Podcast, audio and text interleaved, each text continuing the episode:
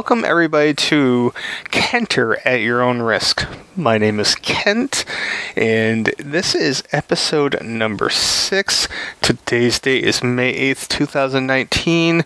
Chris and I are back to talk about the fourth episode of the last season of Game of Thrones. Chris, how are you? Well, I, if I told you my knees are bruised, I hope you take it in the right way and not in the innuendo that I'm sure everybody's got popping into their minds right now. But I had a drill at work yesterday and kneeling in a firing position with my rifle for like six hours because of lightning. Uh, yeah, they uh, they're not really black and blue, more like yellow and purple. Oof. Oddly enough, I just finished watching something where I commented openly about my. It, it took place in Japan. I don't know if you've ever seen Takashi Miike's imprint. I have not, but I've seen it. Excuse me, other things by. Yeah, like uh, you know, it takes place in Japan, and I'm sitting there like, God, my niece would be killing me if I had to be in Japan. Also, in that movie was an incestual relationship, and I was like, huh, that's a sign that I'm ready for Game of Thrones conversation, I guess. What a way to segue. Eh, you know. Um. So, I I know this is something that I I kind of want to ask at the end, but I'm afraid that I'm going to forget to ask. Um. And I'm not sure if there was a definitive answer. I'll, I'll ask you this: Do you feel that there's a definitive answer as to why this episode was called "The Last of the Starks"? Uh, no. I've seen a lot of um, discussion about that too. Like, people were like, seriously, what the fuck does it have to do with being the last of the Starks? You know, with some people thinking that, like, all of them are going to get got, some of them wondering if it, you know, is because Jon finally came out and told everybody, but, you know, who the fuck knows? Um, I I thought it was just an odd title considering what the episode gave us. You know. yeah. like no starks died in the making of this episode so it's just weird i guess but um i don't know. Maybe we'll come back to that at the end and come up with some fucking crazy theories or whatever. I don't know. But um let's start off with like gosh what seemed like the first five eight minutes was uh, a ceremony to honor those that died from previous episode. Uh, there's not a lot to say as far as content goes, but I thought it was filmed really well. I re- I, I thought it was a great scene. It just there's not much to say about it. I guess. Yeah, no, they did a good job um, with how they filmed it, what they put in. You know, uh, again, it was one of like the few times they give Jon something to do where he's not being stupid. So he looks like you know, actually somebody that people would follow. Uh, the only thing I can add is that I guess my grandmother, when she was watching last week, didn't actually realize that Jorah had died. She just thought he was injured. So, like, she was completely crushed that Iain Glen was dead at the beginning of the episode because I guess she had the hots for him. Not that I can blame her being, you know, 94. So, you go, Gog. Yeah, yeah, that's uh, damn. Um, did you see? Uh, I once again, I'm just going on a tangent here. Did you see? I think it was last week. The old lady in the hospice that uh, all she wanted before she died was to see that last week's episode, and so they showed it to her, and like ten of the cast members actually like sent her videos. Did you see any of that? No, that would have been cool, though. Maybe, Like- should, maybe she'd be like, I'm dying, I'm dying, I need Lena Headey to come visit me. it, it was funny like the people that did send her videos i davos was like the biggest one but like one of, one of them was Mi- Meryn Meryn trant god damn it what the hell is this real Marin Meryn Trant? trant Yeah. yes Yeah, like he hasn't been in since what, season five? right like it's such a random person to send like hey thank you for enjoying our show sorry you're gonna die like it's a weird guy to do that you know Not only is that a weird guy, that's just a weird message. Hey, thanks. Have fun dying. how, how, like what do you say to somebody like that i, I don't I, I don't know how i don't know i think that's probably why only like weird random people sent her a video. I think like um one of the bigger members of the Dothraki, I guess, like from earlier seasons. Uh, and like if I'd been if I'd been like um, Kit Harington, would have been like, "Thank you for watching our show," and now your watch is ended. You know, something like that. Oh, that would have been. yeah, yeah, that that would have. Or what the hell is the Ironborn? Like, what's dead may never die, Yeah, or something what, like that. What is dead can never die. yeah. See, that also would have been cool. Which makes me But- wonder if they have like Cthulhu hiding out underneath like the Iron Islands, and he's just like tentacles up every once in a while. Hey. That would be fantastic. All right. So, the next part of this podcast, probably for the next half hour, is going to be a fucking mess because if you watch the episode, it's this big celebration and there's a many characters interacting, and then you go off to another group and then another group, and like characters keep mixing and mingling. And I'm to try my best to ask this in good enough sections so we can dissect it, but I can't guarantee anything. Uh, first thing we had was Gendry and Hound, Hound making a sex joke, and I think the first big part of this was Dany making Gendry the Lord of the Stormlands because, quote, because that is what I made you. And then Davos was like, here, here, to the Lord of the fucking Stormlands. And uh, everybody's pretty happy, excited, aside from the Hound. And my first question to you is Was this a political move by Dany? Oh, straight up, straight up political. Like, if you didn't see the conniving in her eyes, then I say you probably were the kind of person who voted for Trump. But um, yeah, like, it sh- I don't think anything would have happened. But all of a sudden, people are like, "Oh, he's the kind of man who should be king for riding a dragon," and she's like, "Fuck that." Hey, Gendry, you wanna you wanna come be my little bitch boy now? And it worked. It, it yeah, it, it worked. And obviously, uh, there's more on Gendry in a little bit, but this was like the first of many minor to major political moves that I felt Dany made throughout this episode. I, if I could sum up this whole episode, it is Dany making fucking political moves for better or worse. Um, so let's see. There was some Jaime and Brienne, but we'll get to that a little later. Davos talked to Tyrion about his disdain for Melisandre. Hound has the huge jug of wine.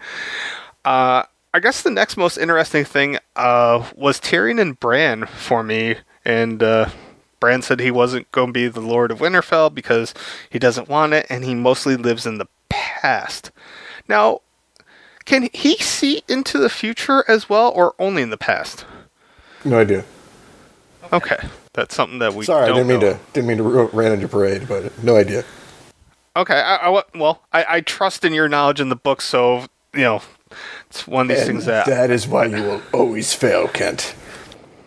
I, I am so used to. Like I've never been able to scrub the scent of failure off of me. It's just permeating through my pores. Okay. I realize that I probably know so much less about the books than I think I do, but I talk so authoritatively that it sounds like I'm an expert. So You're still the only person that I talk to that actually has read the books, so I still base most of my uh, questioning and knowledge off of what you say. So if you're completely misleading me, you're making me look like a goddamn fool. So kudos. to no, that. un- unfortunately, no. We just we've never gotten any glimpse of Bran actually really using his powers because basically it stops. I think there might have been one chapter with him being trained by the three-eyed raven, but it stopped after he got there. So you know we've never seen him meet the White Walkers in the past to get that handprint burned on his arm. We've never seen him see that the children of the forest actually were the people who turned, you know, created the White Walkers. We've never seen him go back and see that uh, Lyanna had a baby before, you know, Ned got there, and he never killed, you know, the Sword of the Morning. We never saw any of that shit because that's all been post last book published. Gotcha. Um, I know I've probably asked you this uh, ad nauseum, but since there's not much, I mean, Bran's in one other scene, but he's not really the major player in it. I'll ask this: uh, do you see anything big for him remaining? Like, I, I mean, I, I know that there's still like obviously I don't know what the fuck's going to happen. I can surmise and take a few guesses, but everything that I picture or imagine, I just don't picture Bran having a huge role moving forward. Do you? I think we're either going to see very little of him, or possibly like the biggest thing that I could picture would be maybe in the last episode when everything is is wrapping up. If everything wraps up neatly, would be like him kind of doing like a farewell. I've got to go north of the wall to go take up my position as the three-eyed raven inside the giant weirwood tree up, you know, where the old dude used to be. So, see ya.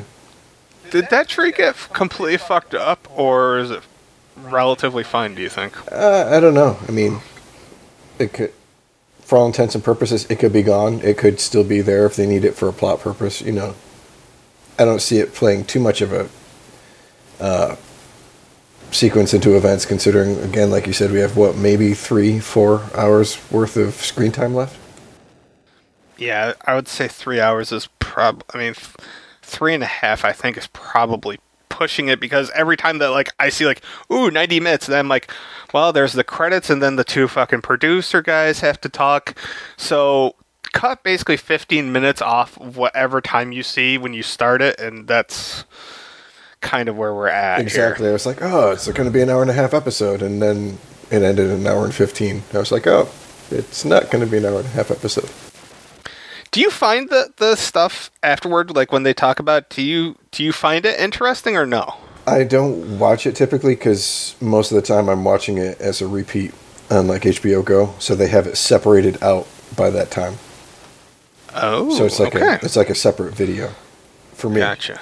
Uh, Although, like for example, this week I was actually off on Sunday, so I watched this episode as it aired, but I forgot about it because I was like, oh, I got to go play Destiny. Um, so, you know, Priorities. exactly. Actually, I think. Uh, actually, I think I was playing Borderlands when it started, and I think I, I noticed that if I don't watch exactly live, like when it, like if I don't start it exactly at nine, if I give it like 15, 20 minutes, the stream seems better. So the other thing I did not know, and my wife showed me, and I guess I'm just a luddite when it comes to like modern technology. I did not know that when you're watching something live on HBO, you could pause it. Oh yeah, yeah. I like. It's very nice. How does this work? this, is, this is black magic. I, What are you I thought woman? Devil Woman. It's like, is, is the shadow demon gonna pop out now? Fantastic. I thought you were actually going to go for the uh, Starbucks story, but you, you know what? surprised I didn't notice when I was watching it. Doesn't make a goddamn bit of difference to you at all. No, especially because now, like, outside of the people who ca- captured it, they've uh, photoshopped it or whatever you use when you actually clean up film, you know, digitally, to remove it. So it's no longer in there if you go and rewatch the episode. So, you know, for me, it was like a moot point. For, Yeah. for all I know, it could have been photoshopped in after I watched it just for people to have fun. But, you know, I, I wouldn't say that, you know, that many people would have done that and gotten into it without making it a big deal, you know, if it had been hadn't been real. Uh, yeah, it's it's a. I, I guess it's a quaint little asterisk for this episode, and that's about all it is. Like the internet was going crazy about that that day when I was just like, okay, it's a. It, I mean, it's a fuck up, uh, but How, pretty much every film has a fuck up. I mean, how many it's, like, times have you seen like a boom mic fall into frame, you know, even for just a second, or like a shadow from one of the crew be in there when it's Oh, not supposed to be? Yeah. Or the shadow like moving like because you've been filming all day. That is a huge problem that I ran into years ago. Shadows suck when filming. Just just throwing that out there for any aspiring filmmakers. Keep check check your shadows and uh, yeah, that's one thing to put on your checklist. Uh all right, we'll move on. Uh let's see. In Tormund's mind, vomiting is celebration, so that was fun. Uh, Tormund toasts Dany, and Dany toasted to Arya in the second political move of the episode. Uh, Sansa was kind of like giving the fucking stank eye as Sansa's like perfected the season, and we had Tyrion, Jaime, Bran, Pod playing the drinking game that ended awkwardly, and we will continue to ignore the Jaime and Bran thing until later because, you know, uh, Sansa does not trust Dany at all. Like, I liked how they did this. Did you like it? At one point, you have to be like, what the fuck is your fucking thinking here? I mean, nobody, no way without her do you come out to a positive conclusion, no matter what you want to look at. Um, there was no way that the Starks were going to win uh, freedom for the North against Cersei without Dany. There was no way they were going to win the battle for Winterfell without Dany. So, you know, to be just completely and totally hostile to her, is, I don't understand it. I mean, I can understand being questioning and being the, the voice of reason and being like, listen, stop thinking with your penis, think logically about these things. But she's just coming at it from like, nothing you can do will ever be good enough. It, you know, if if they had had more time and they established like she was in love with Jon, I could fucking understand where this is coming. But it's almost like just fucking jealousy. Yeah, I don't get it. Yeah, there there's a lot of there's a lot of pettiness and yet simul like there are two sides to this and neither one's really wrong. Like yes, you needed Dany, you needed the fucking dragon, you needed their help. Or else everybody was fucked.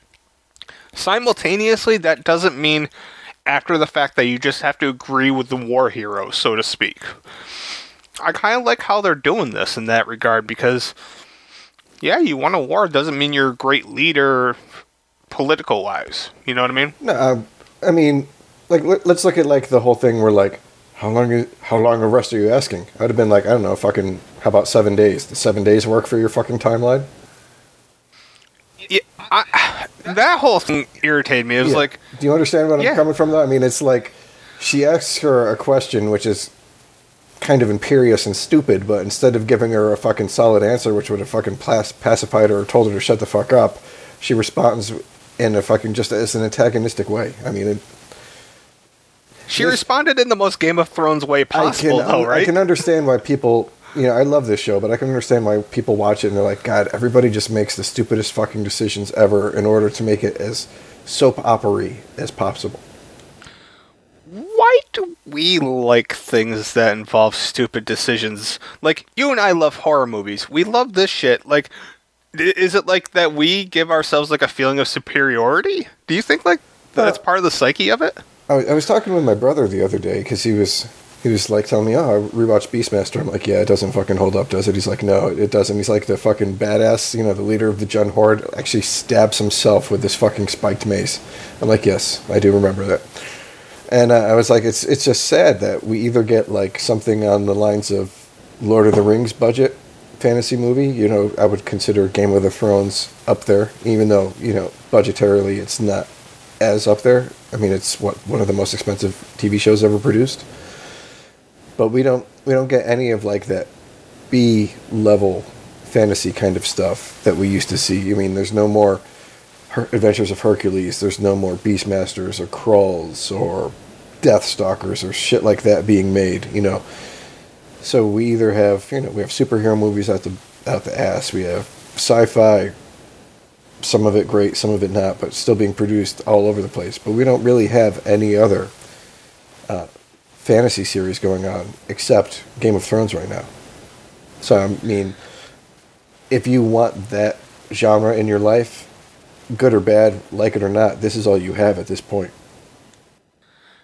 I all right, so I, I hate to say this, but it, while I was taking a shower today, like this came in my head. I'm like, why does every fucking fantasy thing have to like have like fucking British accents, like pretend like it's fucking medieval times and fire and lightning and shit like that. I'm like, is does does something fantasy like is there something fantasy that applies to present day, or do we just call that superhero shit?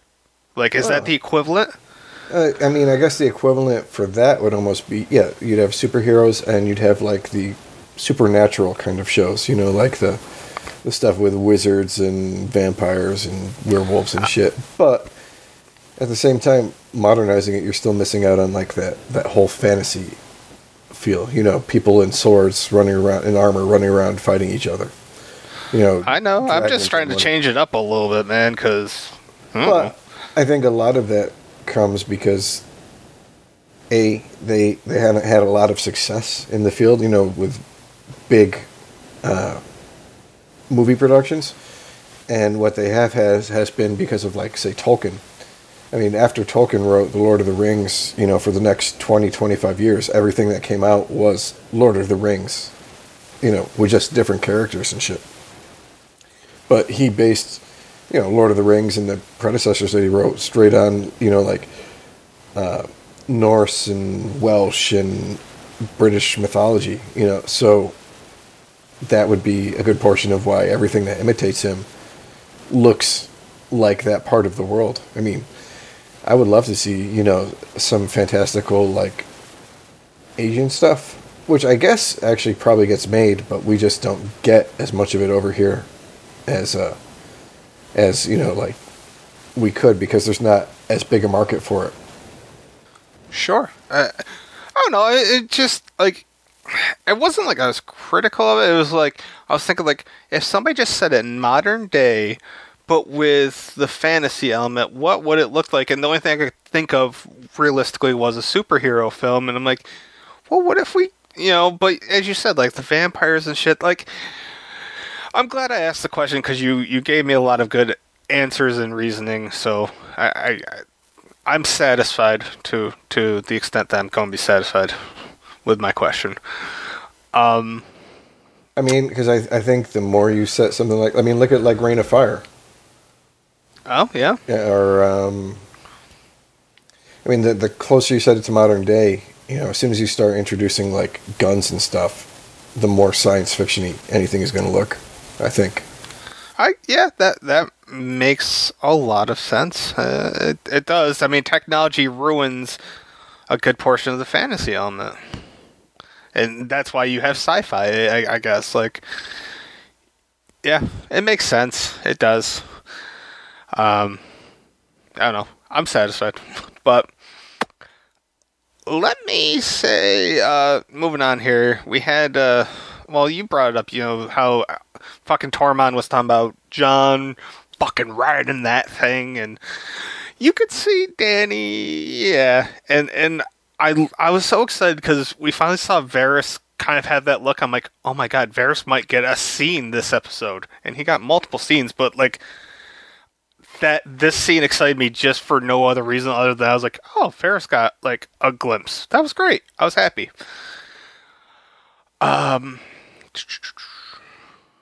Oh wow. Okay. You know what? I'm seeing. Uh, this is unprofessional, but I'm seeing where all the stuff that I wrote uh, later on that I thought I missed. I'm finding it right now. Did so you, did you uh, do the thing where you're typing and you accidentally mouse up and it puts it in an earlier spot in your document? yeah, that is. I do that it, all the but- time too. Um. All right. This this is good. This actually makes me happy because I found exactly the beginning and end, so I can just copy and paste it. How exciting! Um, real time fuckery.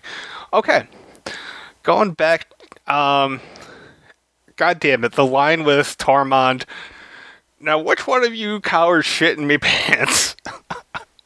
I thought that was probably the line of the fucking episode for me. Uh, and, you know, not only that, I just like the fact that like Tormund, as soon as you fight with him, you're like a friend of his. So like he's barely known these guys for like fucking three days, you know, or you know, like maybe I don't know six episodes, but um, you know, just the fact that they fought with him, he's like willing to go around and fuck around with him and say something like that to them. Like, yeah, that made me laugh my ass off too. That was a good line. It was, and then it was immediately followed by Tormund kind of, uh, I don't know, getting shot down a little bit by Brienne, and then we had the sor- sad Tormund face, and then he went to talk to the Hound of all people because the Hound's going to lend a sympathetic ear, obviously. Um, we had a chick named Willa, which I was like, really, you're gonna reuse the name Willa? But that was the name of the girl that offered herself up to Tormund. Um, I didn't catch the other name of the uh, second girl that offered herself to the Hound, but he growled at her, and I appreciate the Hound growling at somebody. And this led to Hound and Sansa having their little talk, and you know, like there, were, I don't want to say there was regret, but he, you know, basically he says, you know, your life would have been better off had you just left me when I left King's Landing. And she's like, well, I kind of had to experience what I experienced in order to be who I am. And she also had the line about how she gave gave it to Ramsay with the hounds. I loved I loved everything except I felt sad for Tormund, but I really liked everything else about this. What were your thoughts? Yeah, no, I liked it a lot too. Um, you know, you get scenes like that with Sansa where I'm like, yeah, okay, that I like about the character. And then she does fucking something stupid, like in the next scene that she's in, and I'm like, oh, Jesus Christ, would she just shut the fuck up? Um, but yeah, no, I liked, like, I gave it to him with the hounds, and then, you know, the whole let me clasp his hand kind of thing. I, you know, the more I, I don't know, maybe it's just because I'm a huge fan of the Hound, I notice like it's next to impossible to have a bad scene. Like if you're a person playing opposite the Hound, it's next to impossible to have a bad scene. Well, like he's he's you know he's just such a sympathetic character because he's somebody that everybody can everybody's been bullied at one point or another, so everybody can understand you know the need to lash out and withdraw and be afraid because of being different or what what have you you know and not everybody looks like he does but everybody's felt that sometime or another. So him being as sympathetic as he is and the guy does a great job of um you know bringing that out without necessarily being blatant about showing it. It's really hard to to not be able to play off that in a scene with him. And am i alone in saying that this season his hair looks super soft compared to any other season? I would not say that, but I uh, typically not staring at his hair. You know the softness of it when I when he's on screen. I, am telling you, look at it next time. Tell me his hair doesn't look a little soft. I, I, that's all I'm saying. I, I I I know what that sounds like. I know, but you know what? I'm a bald guy, and I can admire some nice looking hair from time to time, and I'm invoking that uh, that right now and also, you know, you mentioned like the whole bullying thing. It, like, I really, I mean, it's not heavy-handed, but I mean, the physical physical scar on his face, I mean, really kind of represents everybody's, you know, emotional scars from being bullying. Like, he's really a great character. I don't know. I just really like him. Uh, let's see. It would have been really easy to make him completely one note, you know, like either A, he's always an asshole, or B, after you find out, you know, why he was such a dick in the first place, then he reforms and he's completely different character than he is now. But no, they made him two dimensional. You know, he understands where he came from, he's changed, but he's still a fucking asshole. You know, he's he's he's not going to change that much. I just remembered the question I had to ask you. I'm going to write it down. I'm very excited. Um, yeah, Hound, Hound was one of the most fleshed out, well done characters that you know, he had like he didn't have a tremendous amount of screen time, but he had enough screen time that you could get into his character, I guess. Um, next up, another scene that kind of made me sad, but whatever. Uh, Arya Gendry, Gendry wanted her to be his lady. She can't be. I think even if I wanted it to happen, I mean, I think we all kind of knew that she could never, she couldn't be the lady. Like that's just her. Uh, I, I really like the acting in this scene. What are your thoughts? Um, I knew they weren't going to end up together since the act, and you know, she's just got that look on, like, well, I did this, but you know, what's next? Um, yeah, like I was reading somebody say, you know, they, they really thought that she was in love with him. I don't know. I don't think that she was in love with him. I think he might have been like her first crush, but I don't think Arya really thinks of. She never really thought about love, as in like, oh, you know, my my whole job is to grow up and marry somebody, so I'm gonna hope I can fall in love with him like Sansa did. You know, where like she could overlook Joffrey's faults at the beginning because she wanted so much to be in love with the person that she was going to marry. Um, And at this point, I mean, who knows if Arya's any more or less human than you know Bran is, for say, you know, in regards to just humanity. You know, I have a feeling that she, uh, if she survives, it's not going to be by much. I could see her being one of the people who dies in order to conclude whatever events are going to occur in King's Landing. So, Yeah, I mean, right from the get go, they made you know Sansa and Arya two very different people, and yeah, of I mean, it makes sense. Like, if you think about like the journey we've seen Arya on, Arya on, like, at no point would you sit there and be like, yeah, she's definitely thinking about settling down and getting married. No, like. She's basically been forced to live the uh, fantasy thug life, if you will. Like, she's a badass and like I don't know. I can't there's not a dude that I don't know, it just wouldn't work. And that's what makes her a cool character though, too. I did feel bad for Gendry though. I, I did, but hey, at least he's gonna be the Lord of the Stormlands, so I don't know. It was bittersweet for me. Alright. I feel this is the appropriate time to finally talk about Brienne and Jaime because they had their their scene after whatever they got naked they they had sex and I'm sure there is a large sect of people that are fans of the show that were really happy that this happened. I didn't care one way or the other. What were your thoughts? um well, poor Tormund first of all. Oh yeah. Uh, no, it was okay. I mean, hey, that definitely shows pretty much, I think, what's going to happen with Jaime down the line. Um, you know, what's going to happen with Brienne, too. So, you know, like a lot of the conjecture that we had leading up into the season was, you know, things could go one way or another, or, you know, some third way that we can't even see from this point. Point out, like, as we've gone, you know, episode by episode, it's easier to see, you know, okay, well, this now is going to go this way. And I think it pretty much shows, like, what's going to happen. I think Jaime is definitely biting it next episode, whether it's killing Cersei or being killed by Cersei. You know, Yeah, I mean, two weeks ago, I it was very questionable whether we would have ever gotten this scene because two weeks ago, a lot of people were predicting either Brienne or Jaime to get killed in the third episode. So it was nice that it happened. But yeah, it, it is what it is, and it foreshadows, as you said, it alludes to.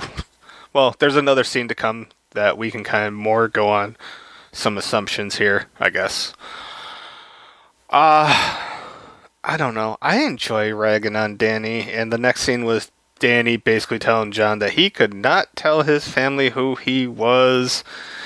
And I completely understand where she was coming from, and yet simultaneously I'm like, there's no way in hell Jon's going to be able to bite his tongue. I mean, at this point, he they've already seen what happens when you tell Jon to lie. I mean, she knows firsthand. You know, like, all right, yeah, lie to her, lie to Cersei. Nope, I'm Jon Snow. I'm completely honest everywhere I go. Oh, don't tell your family. Oh, you want me to lie to them? Yes. Well, that's not gonna work. I mean, Sean, too. She should have been like, got him in the middle, you know, right in the middle of the act, and right as he's about to come, she'd been like, oop, nope, stop, stop. You want to finish? don't tell your family. There was ways that she could. I mean, he he was raised by fucking Eddard Stark. I, I mean, it only makes sense for him to have this nobility, whatever you want to term you want to use. Like, you, you can't expect him to do anything else other than what he does in two scenes from now. But I I I, I liked that Dany did try her best. Uh, I don't know. Dany's. I don't know. We'll talk more about Dany, obviously. Uh, it's just they've really done interesting things with her, especially this episode. I would say. She, for me, is most up in the air over what's going to happen with her. Because there's so many things that she could go fucking crazy. This could be like a red herring making us think that she's going to go crazy, and then she turns back to normal, and we end up with a happy ending, which I'm saying we probably won't get just because it's Game of Thrones. Um, she could turn on Jon. She could not turn. You know, I mean, like right now, she is in so many different spots. How many times this episode did we see her crazy eyes? I, I can remember at least two, if not three times. Uh, we saw Crazy Eyes once in the hall, once in the room, once in the meeting, oh yeah, the meeting. I forgot about that. once in the dragon, yeah. And then at least once or twice in King's in front of King's Landing, depending upon how you want to look at it. So at least five or six. Yeah. So I mean, I like I I like the storytelling in that it's not so cut and dry. Like, hey, I definitely know what's going to happen in the next two episodes. No, I have no fucking clue. I I I know some things, or I can surmise some things, but I like that they're guess keeping us guessing. Um. All right. So next up was the war room scene, and Dany is hell bent on doing her thing. It- you know, I gotta say, Dany irritated me because she was so worried about like, well, Cersei's just calling herself the queen, and I'm the real queen. And it's like, for fuck's sakes, man, this is all just a title, but that's part of this fucking show, so I have to accept it. But inside, I'm like screaming. Um, they came up with an okay strategy. Sansa kind of shit on it, like you and I have already kind of talked about. And yes, they should have waited at least a week. Like there was, there was no rhyme or reason. Like even at that moment, we all knew there was no rhyme or reason to march immediately on King's Landing. But Dany won't listen. Like she's been stubborn this whole series. Why would she change now? Pussy whip Jon's like, nah, Dany's right. And you know, Dany's like, all the people under me will be treated cruelty free, and I'll be the rightful queen. And Free range presence everywhere we go. yeah, I, like I don't know. This was basically a scene just to prove how stubborn and hell bent Dany was, right? Like it. Uh, I think that- to do that and to clarify some of what happened at the end of the episode before, because you know we got the whole okay, half of the Unsullied are gone, half of the the uh, North forces are gone. You know, so that cleared up. You know, like were all the Unsullied killed? Is Grey Worm the only one left? Are all the uh, Dothraki dead? You know, that kind of shit. yeah, that definitely gave us a tally sheet, if you will. Um, and then of course it, it led to everybody leaving, and then Arya just like getting in the way of Jon, and so like I love that. I I just loved Arya standing in front of Jon, and I was like, oh, this is go. I don't know. I was excited. I I, I enjoyed it, and of course that leads us to the Starks by the tree, and uh they're all giving Jon shit. um, but Arya did say that Jon was right. You know that they needed Dany. Um, I don't know. It, it was a. I really liked the scene. I don't know. Uh, was there anything extra in this scene that you enjoyed? Well, the only thing I can come up with to answer your earlier question about the title is basically at this point in this scene, you know, at this point we've had Bran say, "Hey, I'm not going to be Lord of Winterfell because I'm not really a, a man anymore." So he's not a Stark. We've had Jon finally tells them that he's not. I mean, he's a Stark, but he's not fully a Stark. You know, like they thought he was. Arya takes off later on to do her own shit, and she thinks she's gonna die, so she's counting herself out. So maybe I don't know. Maybe this is supposed to be Sansa's episode. Sansa's the last of the Starks. I don't know. It's as good of a theory as I've heard because I haven't heard any of the theories. So yay by default. Yeah, it makes sense though. I mean, it really does because under that rationale, Sansa is the last Stark, I, I guess. So, um, I also kind of liked that scene represented how every character has grown from day one to now. That like each one had their own trait that was very specifically showing their growth from season one to season eight. I I, I really like the the the scene itself. Um, I mean, I, right. I like the last. I like the fact that like even when he finally is given the opportunity to, Jon still can't come out and say it, so he has to have Bran do it. and Bran is just so so nonchalant, so above everybody else. He's just like, "Yep, this is what it is," and like no emotion, just lets it all out. I love it. Um, So, Jon is our cousin, and he's been banging his aunt. And her aunt thinks it's uh, his aunt thinks it's okay because that's Targaryen life. We, Jon thinks it's okay too, so he's not arguing that one. Right. I can't blame him. um all right. Next up was probably one of the biggest scenes or at least one of the better scenes for me this whole episode. Tyrion, Jaime talking um God, Ty- Tyrion asking Jaime what Brienne is like down there. That made me laugh. And then along comes fucking Bronn. Perfect time to have him. Bronn was super aggressive, verbally owned both male Lannisters, and they're both, you know, pretty good talkers. Uh, I love the whole line about, well, what's double River Run? Eh, it's Highgarden. So then Highgarden will never belong to cutthroats, and Bronn just fucking shits all over the Lannisters again. I, I, really liked the hell out of this scene. What's your take on it? Uh, I mean, this this scene right there is why I didn't think Tyrion and Jaime were both going to die in the Battle for Winterfell. I was like, you you send him up there with with you know too much wind up with the whole crossbow and all that shit. If you killed them off before that, then what the hell is the whole point of that scene? Um, yeah, I liked it. I mean, I had an argument with my brother last night about it because he was like, "Oh, I didn't say it," but I was like, "You said Bronn was not going to kill him because he's best friends with them." He's like, "I did not say." I was like, "Obviously, you know, Bronn is showing that, you know, just like I would." If you use me and use me and use me and fucking fuck me over every single time, eventually you're going to be able to stop using me because I'm going to fucking grow some balls and smack you in the nose. You broke my fucking nose. No, I didn't. I've been breaking noses since I was your size. And, and then I love like Tyrion's like, "Hey, you want to come fight for us?" He's like, "No, my days of fighting are over, but I still got a few more days of killing left." I love that. I don't know. I I remember during that scene, I was actually thinking about you and I having the conversation two weeks ago. You know about this. So yes, you were in my head during this fucking scene. Actually, uh, really liked it, and I don't know. Deep down inside, it makes me giggle thinking that Bronn could be the uh, Lord of Highgarden. I don't know.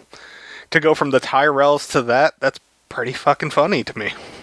It also, uh, well, I, I was watching an interview with George R. R. Martin uh, recently where he was actually talking about like characters who got bigger uh, or more important based on like who played them. And one of the people he talked about was Bronn. And he's like, you know, Jerome Flynn was such a, a good choice for him that, you know, I want to write more for him as a character because of who's played him.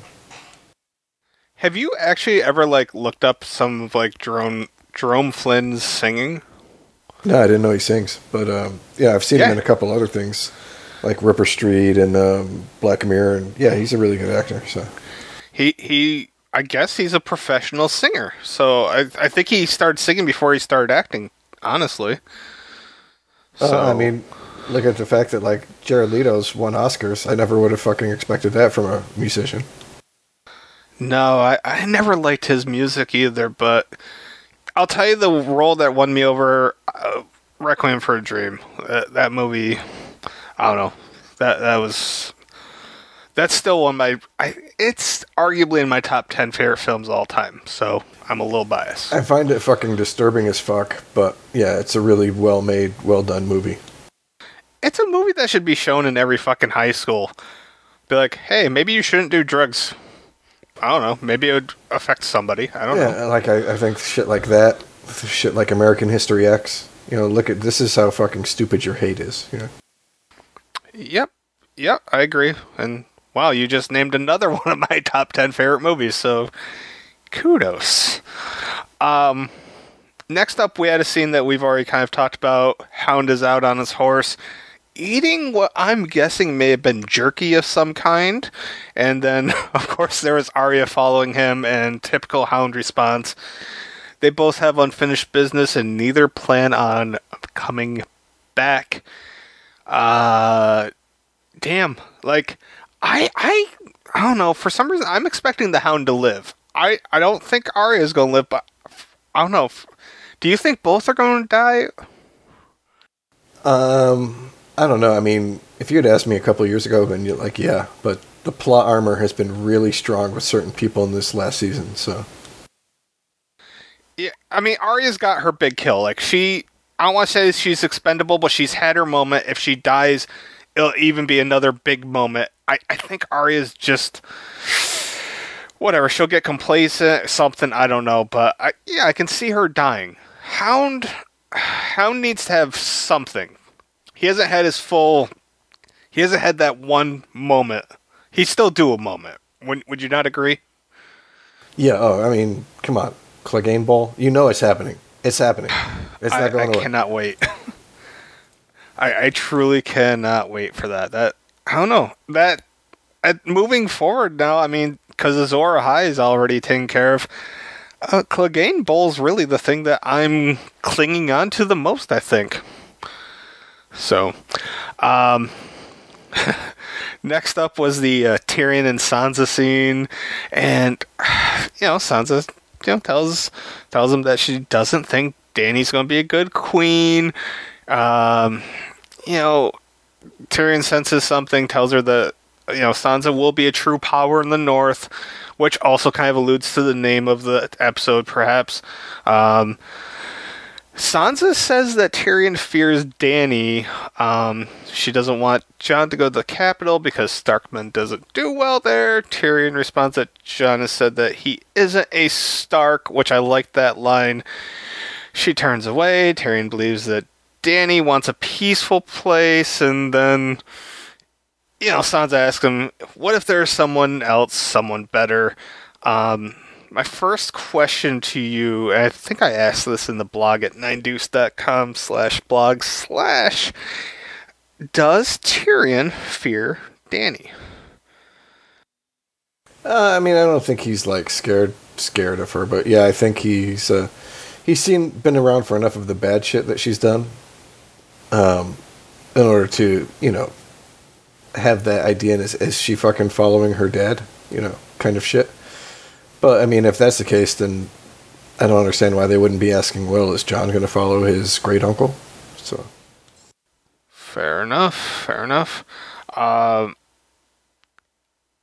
like you knew, like you knew that she was going to tell Tyrion, right? Like that. That seemed like a given, or were you unsure? And once Jon told, you know, it's like whose whose uh, telephone, you know, cup and string is going to be the fucking next person to fucking get it. It's high school all over again, right? Yeah, and, and they even bring it up. They're like, "Well, eight of us know. Oh, well, that be fifty-three by tomorrow, and you know, thousands by the day after." Yeah, I, it was it was funny. I I feel like we may not get many more Tyrion and Sansa scenes, and I I love their chemistry. I, I love how those two act together. I, I guess like they're one of the better pairing. Like I think Arya and the Hound is possibly my favorite pairing. Bronn with Jaime and Tyrion's always been a, a pleasurable thing, but Sansa and Tyrion's right up there for me. I don't know. Because the show is always about pairing two people up so they can have a close conversation, sometimes in the garden. Um, next up, we had uh, Jon Tormund. Uh, Jon doesn't want way down Regal. Rhaegal. Uh, and Tor- Tormund says, "You weigh as much as two fleas fucking." And once again, Tormund gets the good lines. Um, That's another one of my favorite lines from this episode. so good. Uh, yeah, like I, I had to write it down. Uh, Tormund says he's going to take his people north when winter passes. Jon asks him to take Ghost. Hey, there's Ghost. And he looks like hell. Don't know why he looks like hell because we didn't see anything last week. But hey, Ghost apparently got some action. Um, Tormund kind of seems like he's trying to convince Jon to come up north. Um, then he Jon says this is farewell. Tormund says, "You never know." Tormund leaves. Sam and Gilly show up. Gilly's pregnant. Sam's all fucking peacocky, and you know if it's a boy, they're gonna name it Jon, and Jon hopes it's a girl. they hug, Ghost whimpers, and Jon mounts up like Warren G and Nate Dogg to regulate along with Davos. Um, so I, have a bunch of questions from this. One, do you see this as Jon's farewell to Tormund, Sam, and Gilly, and possibly Ghost? Oh yeah, I mean, I, I think that they're gone. We're not going to see them again. Maybe for like one second at the end of episode six, but you know, I think that was it for them being serious regulars, which they should be happy with because they got to live. I, I have a feeling we're gonna see Tormund one more time because he said you never know. I don't know. It just plus I also kind Or of feel gonna- like is he going to come into King's Landing, save Jon's ass, but riding Ghost? oh my god, that would make me so fucking happy. like a Boris Vallejo painting. Yeah, I'd I'd be beyond happy. Uh, I don't know. I could also see Sam like I always pictured Sam as like at the end of the show being the Grand Maester for whoever was ruling King's Landing. I- It always seemed like his destiny to me, but maybe not. I, I don't know. It, it, this to me definitely felt like a farewell to to everybody, though, in its own way. And if it is, like, all those characters had really good, you know, stories. Gilly looked really good.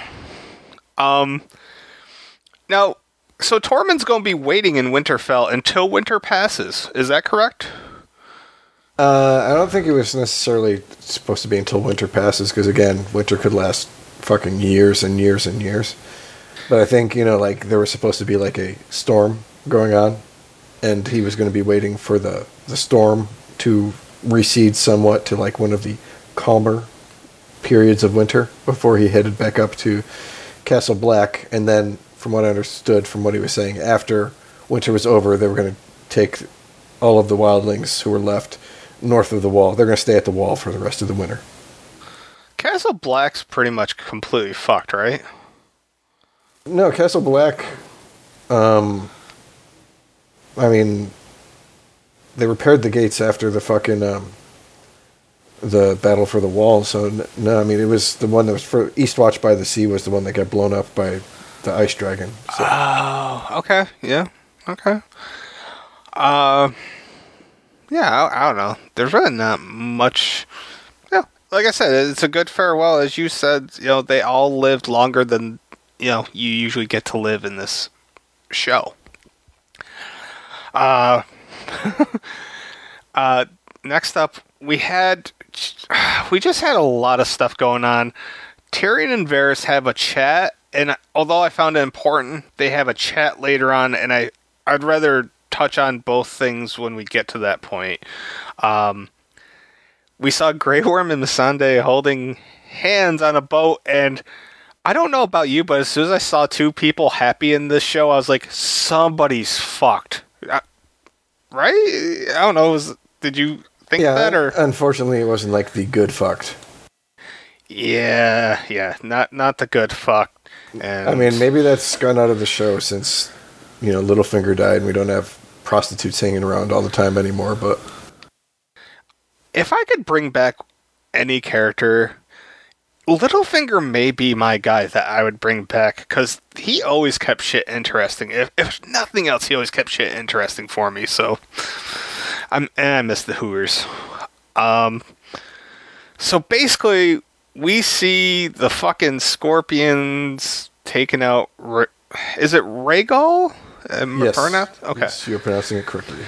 And then the fucking taking out those boats and Tyrion running around trying to avoid the the fucking big ass arrows, harpoons, whatever the fuck you want to call it. Um, Sundays obviously got captured. Euron looking like a goddamn hoss. Cersei's pumped, and Dany is still insistent on moving forward despite Varys objecting. I know I just covered probably like 10 to 15 minutes of the episode. Uh, I I thought the Rhaegal death was really well done, if not brutal, which I guess makes it well done for me.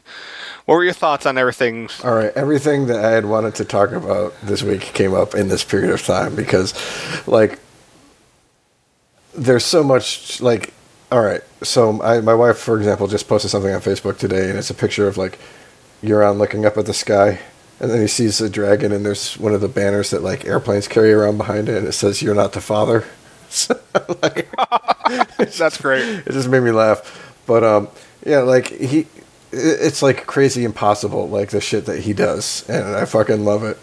Um, so i was reading a forum post and uh, this guy says his name is distech d-i-s-t-e-c to credit give credit where it's due. He's like my brother and i just really want the show to go max Euron from here on out. Just to have him gradually morph into a pirate from now to the end you know with a hat eye patch and a parrot. Have him constantly and maniacally yarring. I'm sorry, I can't. While he makes perverse, shitty smiles at the other, at the other, at the other characters in the camera. have, him, oh. have him literally surf his fucking ship. Surf his fucking ship from the bow of the boat while he dual wields cutlasses, even deep into dry land. Oh, Have him, have him pop an ollie with the boat.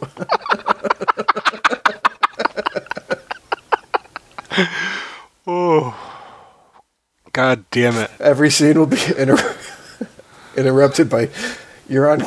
I can't even fucking say it. by Euron crashing through a court- courtyard or a stone wall like a Kool Aid man. or Oh yeah.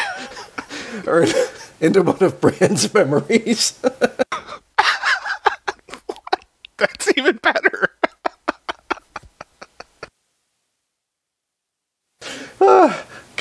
Or That- that's fucking great. shit up and putting his fi- fingers in people's bums.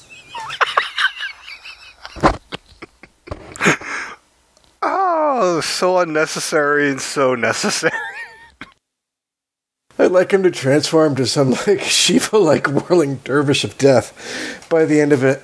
Oh, like somebody from Dragon Ball Z. Like I was reading this and I was laughing out loud. Every time I read it, I laugh out loud. This guy just fucking cracked me up with it. I was like, like the whole like showing up in Brandon's memory and putting his finger in somebody's bum. Dude, I'm sweating from laughing, so.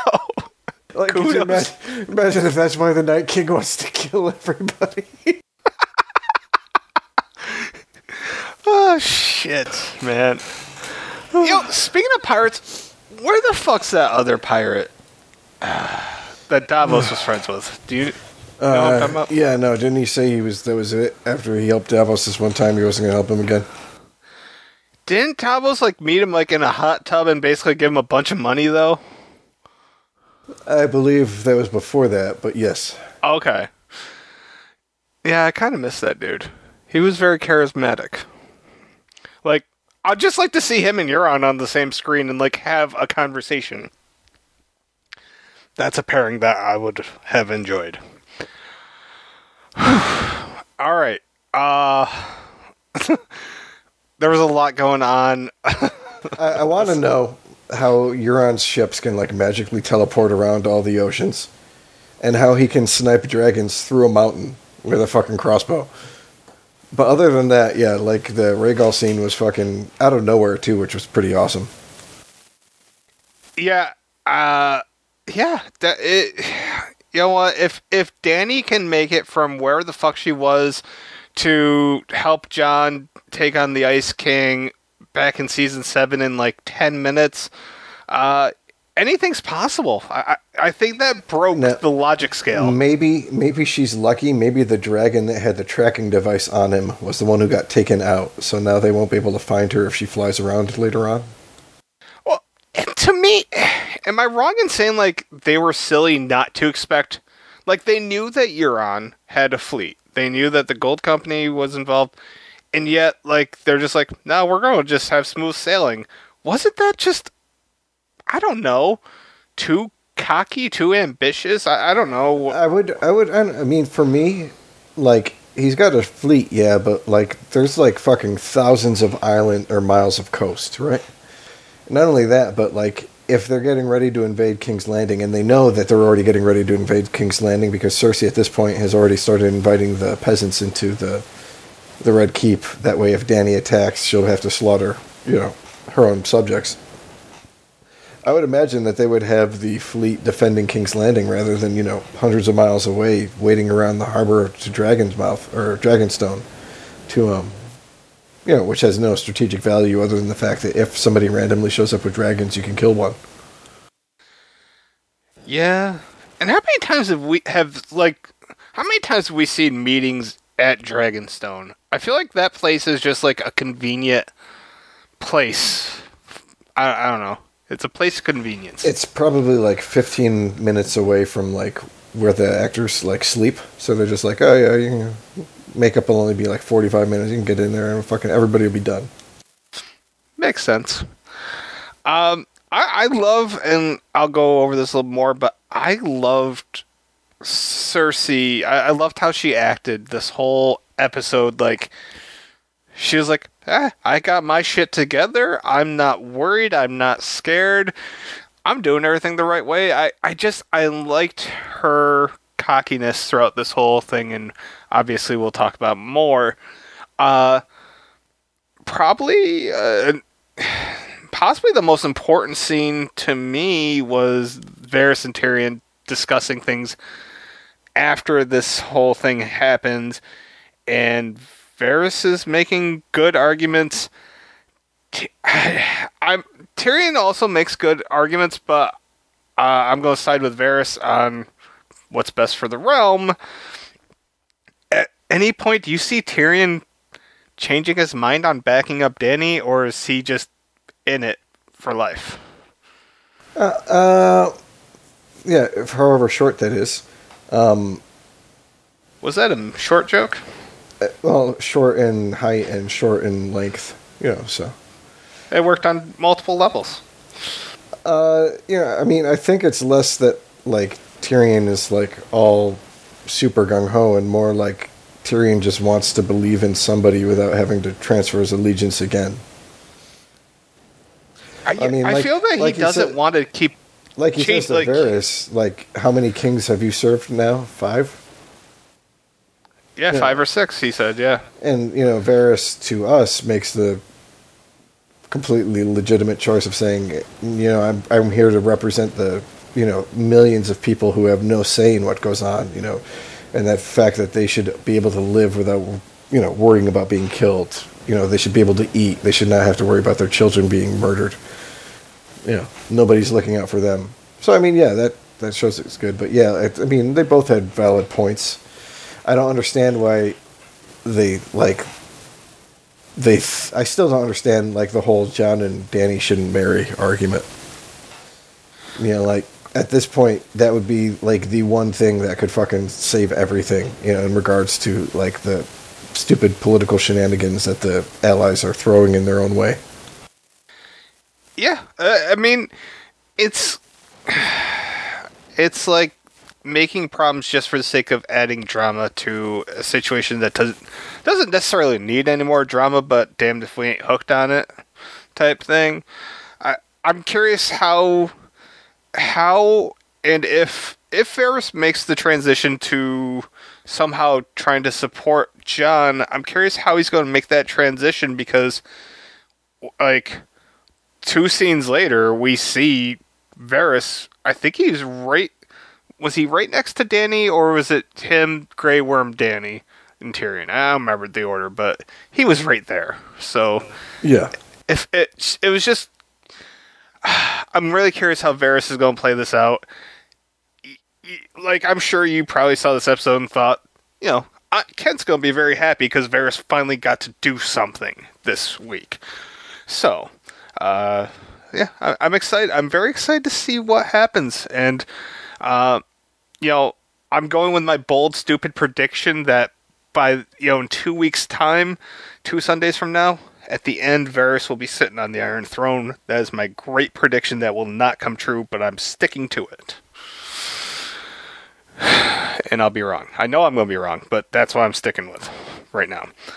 Um, moving on we had uh, Jaime hearing the news about what happened.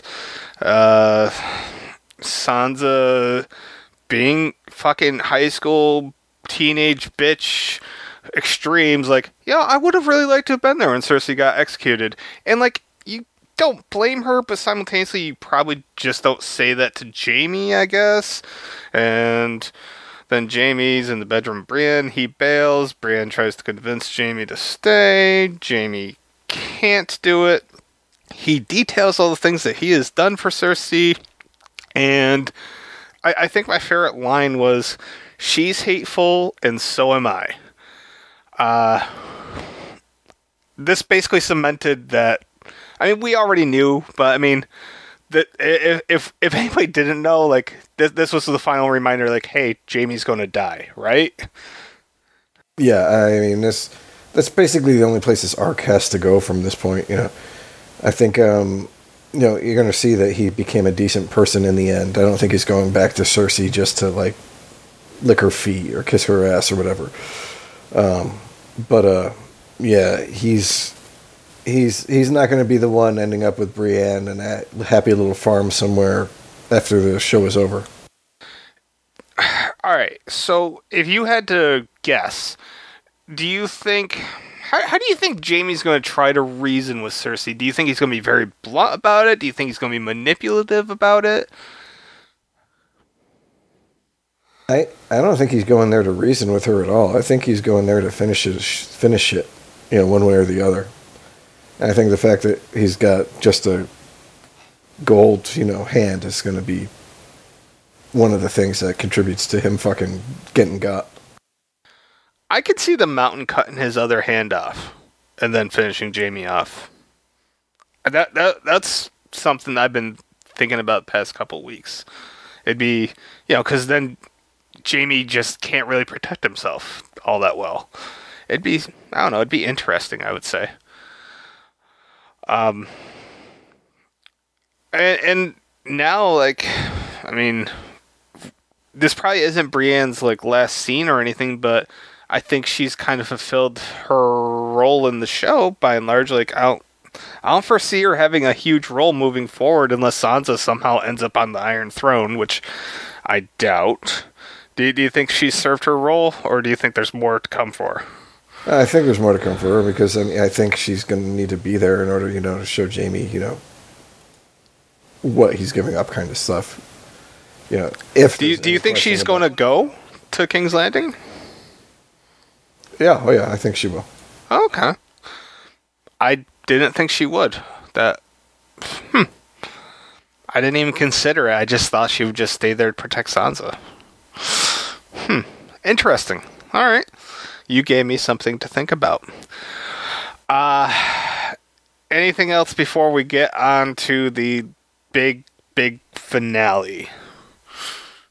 No, I just like the way that Cersei. I mean, I really think she is pregnant at this point because I don't think she would be. Oh, I don't think Qyburn would have lied about it. You know, when uh, right she told Euron that the baby was his, and you know, Qyburn nodded yes, she's pregnant. Yeah, I, I think she's pregnant. I just don't think that baby's ever going to see the light of day. But, um, all right. So if you've watched the episode, you you already know how everything went here. Dany's crew meets up with Cersei's at the walls, and uh, Tyr- Tyrion and Qyburn have this discussion. And part of me is just like, Tyrion, what the fuck did you expect Qyburn to say? Like, Qyburn can't say anything beyond like what Cersei's wishes were. Like it it is what it is. Like he wasn't gonna be like, you know what? I'm just gonna defy Cersei right at this moment because you know I want to die.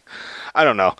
Um, you know they talk. Tyrion talks about how he doesn't want carnage, and Qyburn, you know, he doesn't really want it either, but he doesn't have the power to go against it. Then Tyrion has his plea with Cersei.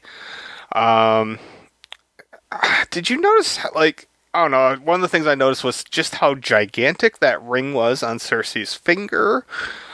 Um, you know, it's, Tyrion tried rationalizing like, "Hey, you can still live. You just gotta leave the throne, and you can. Your baby doesn't have to die. You don't have to die." Then Cersei's heard enough. Missandei's last words: "Dracarys, Mountain does what Mountain does." And Tyrion has, you know, looks back at Dany, and Dany has had enough. and that kind of wrapped it up. So, what were the uh, important things that you took away from from all this? I guess Definitely crazy eyes, Dany. Um, I I think I don't think anybody would be happy at this point with Cersei keeping the Iron Throne. I think like she's just said way too many like smug smiles as she had somebody executed or fucked somebody over that I don't think even like the most diehard Cersei fan from the beginning would be like, "Oh, I want her to end up on the Iron Throne." Yeah, I, I agree. I mean, normally I am that guy that would be that dickish, but no, there's a few people I'd rather have on the Iron Throne. So, I agree with you. I think now too that Grey Worm's going to live because if he dies, it just makes it kind of easy. But if he lives now, he can suffer, and it feels like they really like that in their characters. All right, I have a I have a theory that is completely bullshit, but I really want you to hear me out on this. All right, we know that the prophecy for Cersei was that she was going to lose her three children.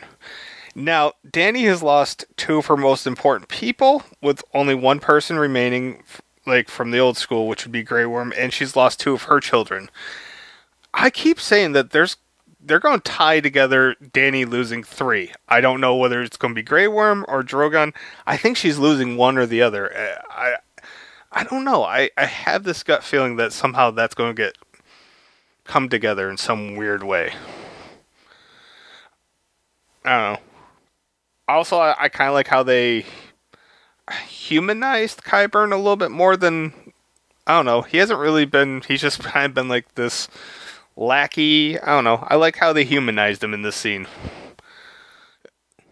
Yeah, okay. I don't to disagree with you or not, but no, he they did a good job.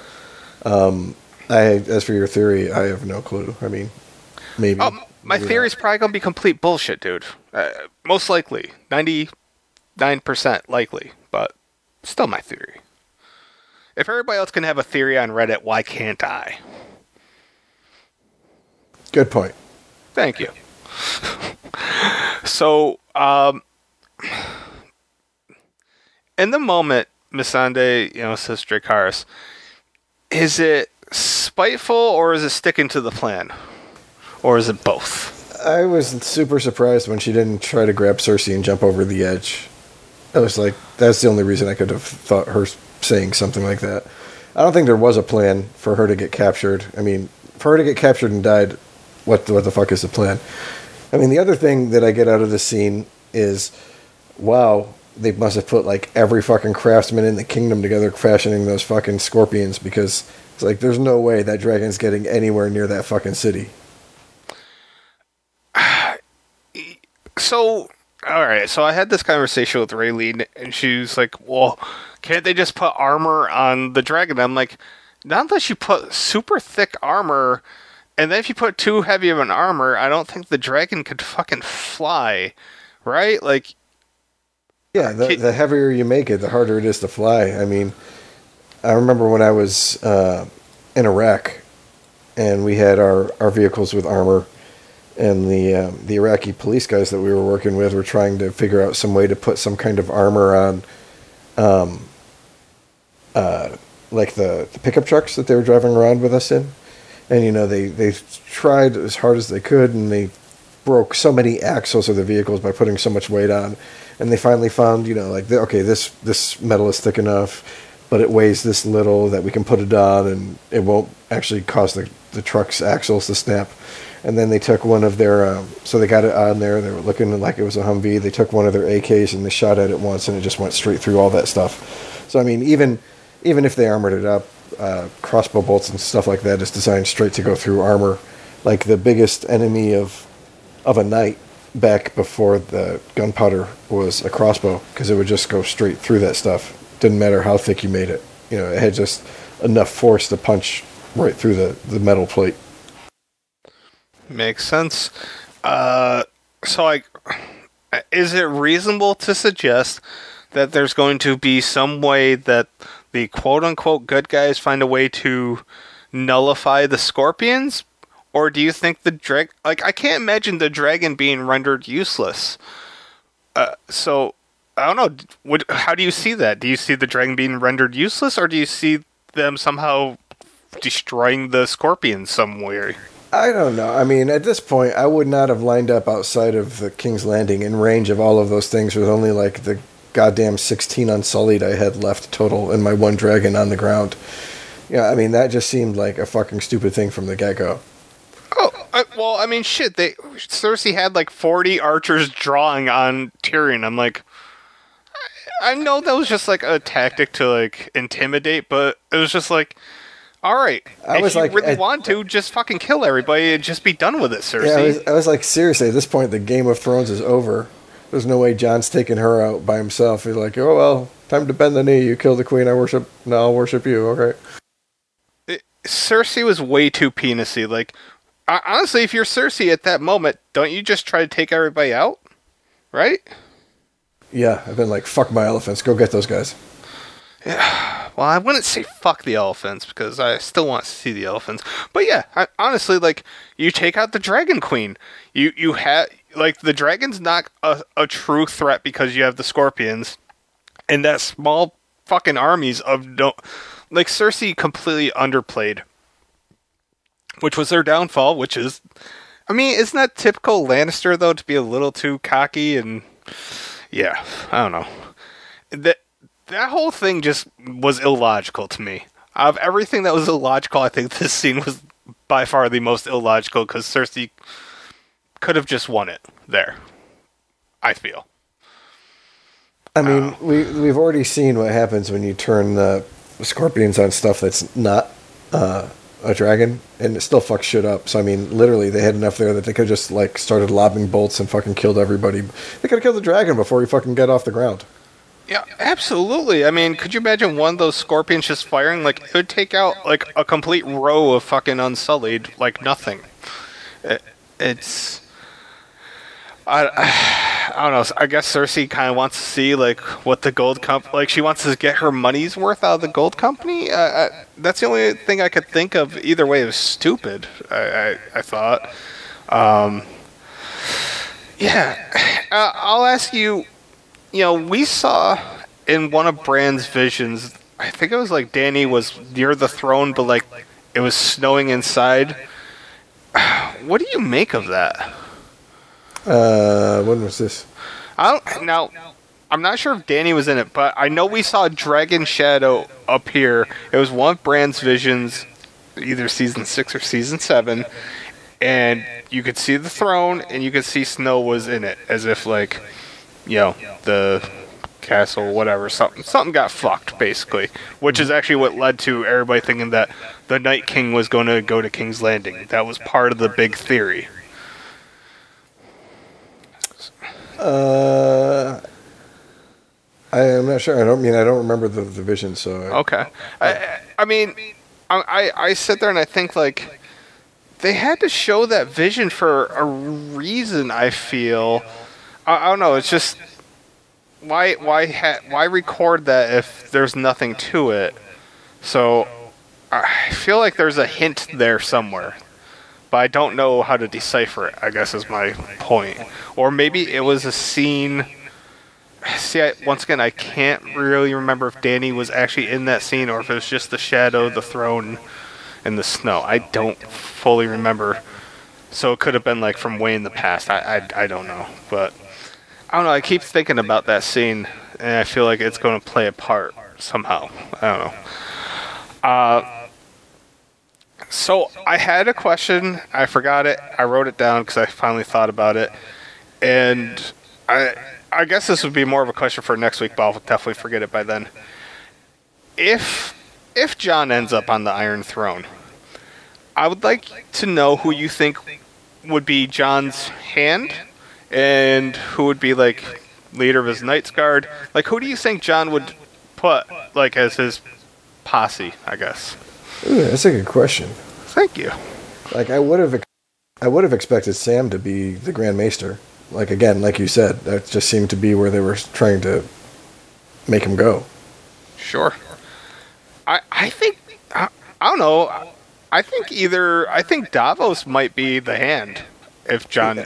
I mean, yeah, at, at this point, he is his hand. So, not making him as oh well you were my hand when I was the king in the north but now that I'm the king of King's Landing we got to got to upgrade know, Right.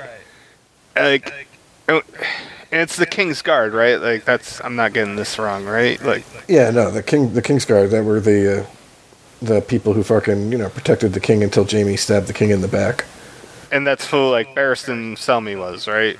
yeah Yep. I could see. I mean, I could see Jon being like, "Hey, Hound, you want to do this?" and then be like, "Fuck off, you little cunt." Yeah, I mean that would be it would be interesting. I mean, we we already know like Gendry can't be because now he's going to be you know, uh, Duke or Lord or whatever the hell they want to fucking make him. And Tormund, what I, I can't picture Tormund being a part of the Small Council or anything like that. You know?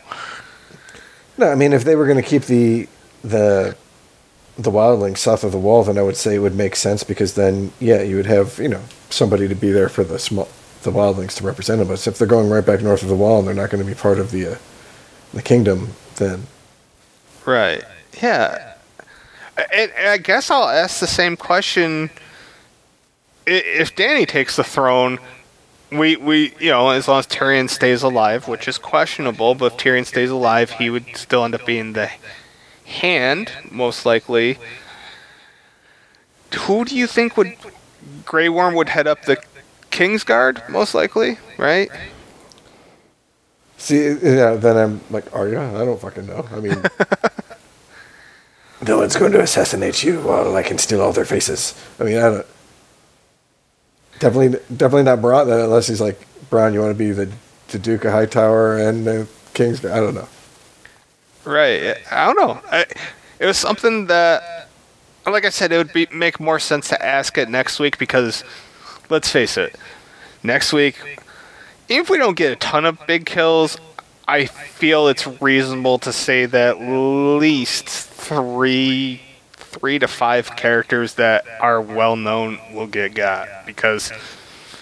I, I don't know. Do do you see a good portion of that like war happening next week, right?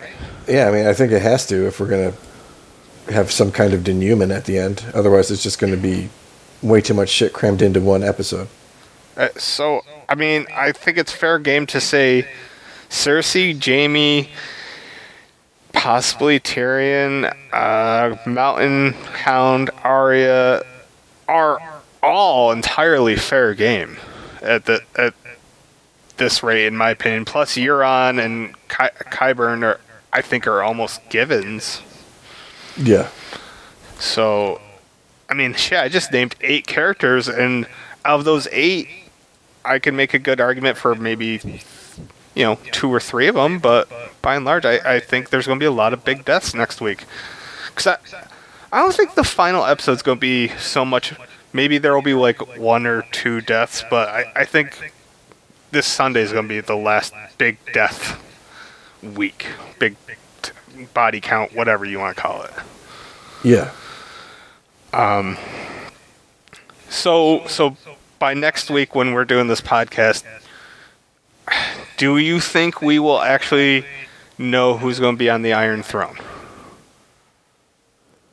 Uh, no. I think I think we'll have the majority of the deaths, but I think whoever actually is going to end up on the Iron Throne is going to be decided in the last episode.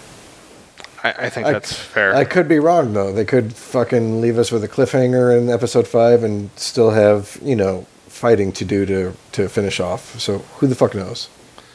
Yeah, I, I'm really Obviously, curious. Some people do because it's No. already been done, but we don't. yeah. I, I mean, I think it would make sense to pretty much kill off this war and then have whatever political nonsense. Like, I don't know. I'd kind of like to see at the end, like, see where all of our major characters ended up kind of doing, which I think that's how this show would make sense to go out, is to show Bronn and Highgarden and Gendry. Well, we're probably not going to waste time on Gendry, but you you get what I'm saying. Yeah. Um, If you had to predict a surprise character that you know wouldn't necessarily be predicted to die, do you have any names in your mind? Uh, I, I mean, at this point, we're only looking at like maybe what three people we would be surprised if they died. Yeah, well, I mean, according to the blog, you had everybody pretty much dying except for Davos. Okay, I mean, like the only ones I would be really surprised if they died would be at this point would be like Jon and Sansa. A because like Sansa's up in Winterfell, and what the fuck's going to happen to her up there? Sure. And Jon because at this point they've gone to so much work to make Jon seem like he should be the hero, even if he isn't the hero of the story, to make him seem like he should be. Like, like I mean, immediately as soon as people find out that he's he's a Targaryen with a claim on the throne, they're like, oh, he'd be a fucking perfect choice, better than Dany. And you know, it's hard to disagree with him. but um, I mean, like Dany's so fucking angry right now. She's in danger. Cersei's in danger. Jaime's in danger. I would be surprised if Bronn died too, because he just disappeared, and you know, like out of nowhere, he would like, oh, the meteor fell out of the sky and fucking the Riverlands where Bronn was hiding out, and now he's fucking dead. So Yeah, Bronn is an unlikely candidate. I think Bran is safe. Yara, like Yara is so far out there now. I'd be like, if she fucking died, you know, Meera Reed, you know, like if she shows up after three seasons, Oh my like, God. oh, yeah, she fucking, we found her body. That's why we didn't see her at the battle for I Winterfell. would be so happy if Meera showed up. It- that's that's the one character left that I want to see this season, and I know it's not going to happen, but I really, God damn it, I really want to see it happen. Um, I honestly, if I had to pick a surprise person, I, I'm going to go with Davos. It would be one of those that isn't completely surprising, but I still am of the mindset that Jon's going to be the one at the end, and if he's going to be the one at the end, it makes sense for Davos to be there by his side. So Davos is, is like my sneaky. If I had to, if I had to bet money, I would either pick Davos to die or Euron to live through this episode. Yeah. Uh, I hope he does. I like Davos. He seems to be like one of those people too who gets like really into interviews when they interview him. Like, Oh yeah, yeah, he is. I, you know what? I kind of want Euron just to be taken prisoner, just so he could talk more shit. I, I don't know. Like, I'm not gonna be upset if Euron doesn't die. I mean, I know he, you know, that's the poetic ending, whatever. But hmm, put him, in, put him in prison. Let him talk more. Is anybody against that? uh, well, Theon's dead, so probably not. Maybe Yara. I don't know. Uh, I, I'm I'm still curious. I don't know. Like if we're going to see Yara again, I, feel like that's been a 50-50 since the heroic rescue that took like no effort. God damn, that was a silly ass scene. Yes. um. All right. Do you have? I don't know. Do you have any other thoughts, questions? Not really. I think we pretty much covered basically everything that we could in uh, this um, episode. Yeah, I think we we're just left with we're left with a basic plot that is simple enough to follow, but plenty of questions that we'll still have coming next week. Like we'll probably be asking a lot of the same things, and that's cool. Like I feel I feel that's a testament to the writing for this show, by and large. Is that I don't know. It's nice to not know everything or not know what to expect. Yeah, I agree. I agree with you there.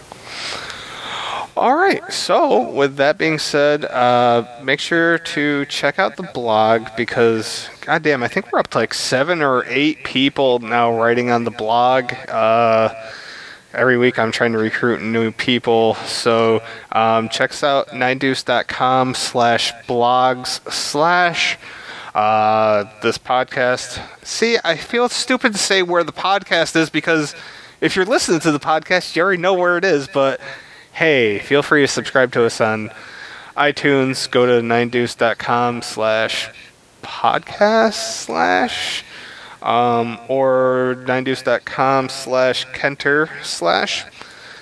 And that's it for this week. Uh, thanks for listening. For Chris, for myself, sniff you jerks later. Peace out, and uh, just wait for the Euron crossover where he's ollieing his ship into Pirates of the Caribbean. I'll I'll invest in that.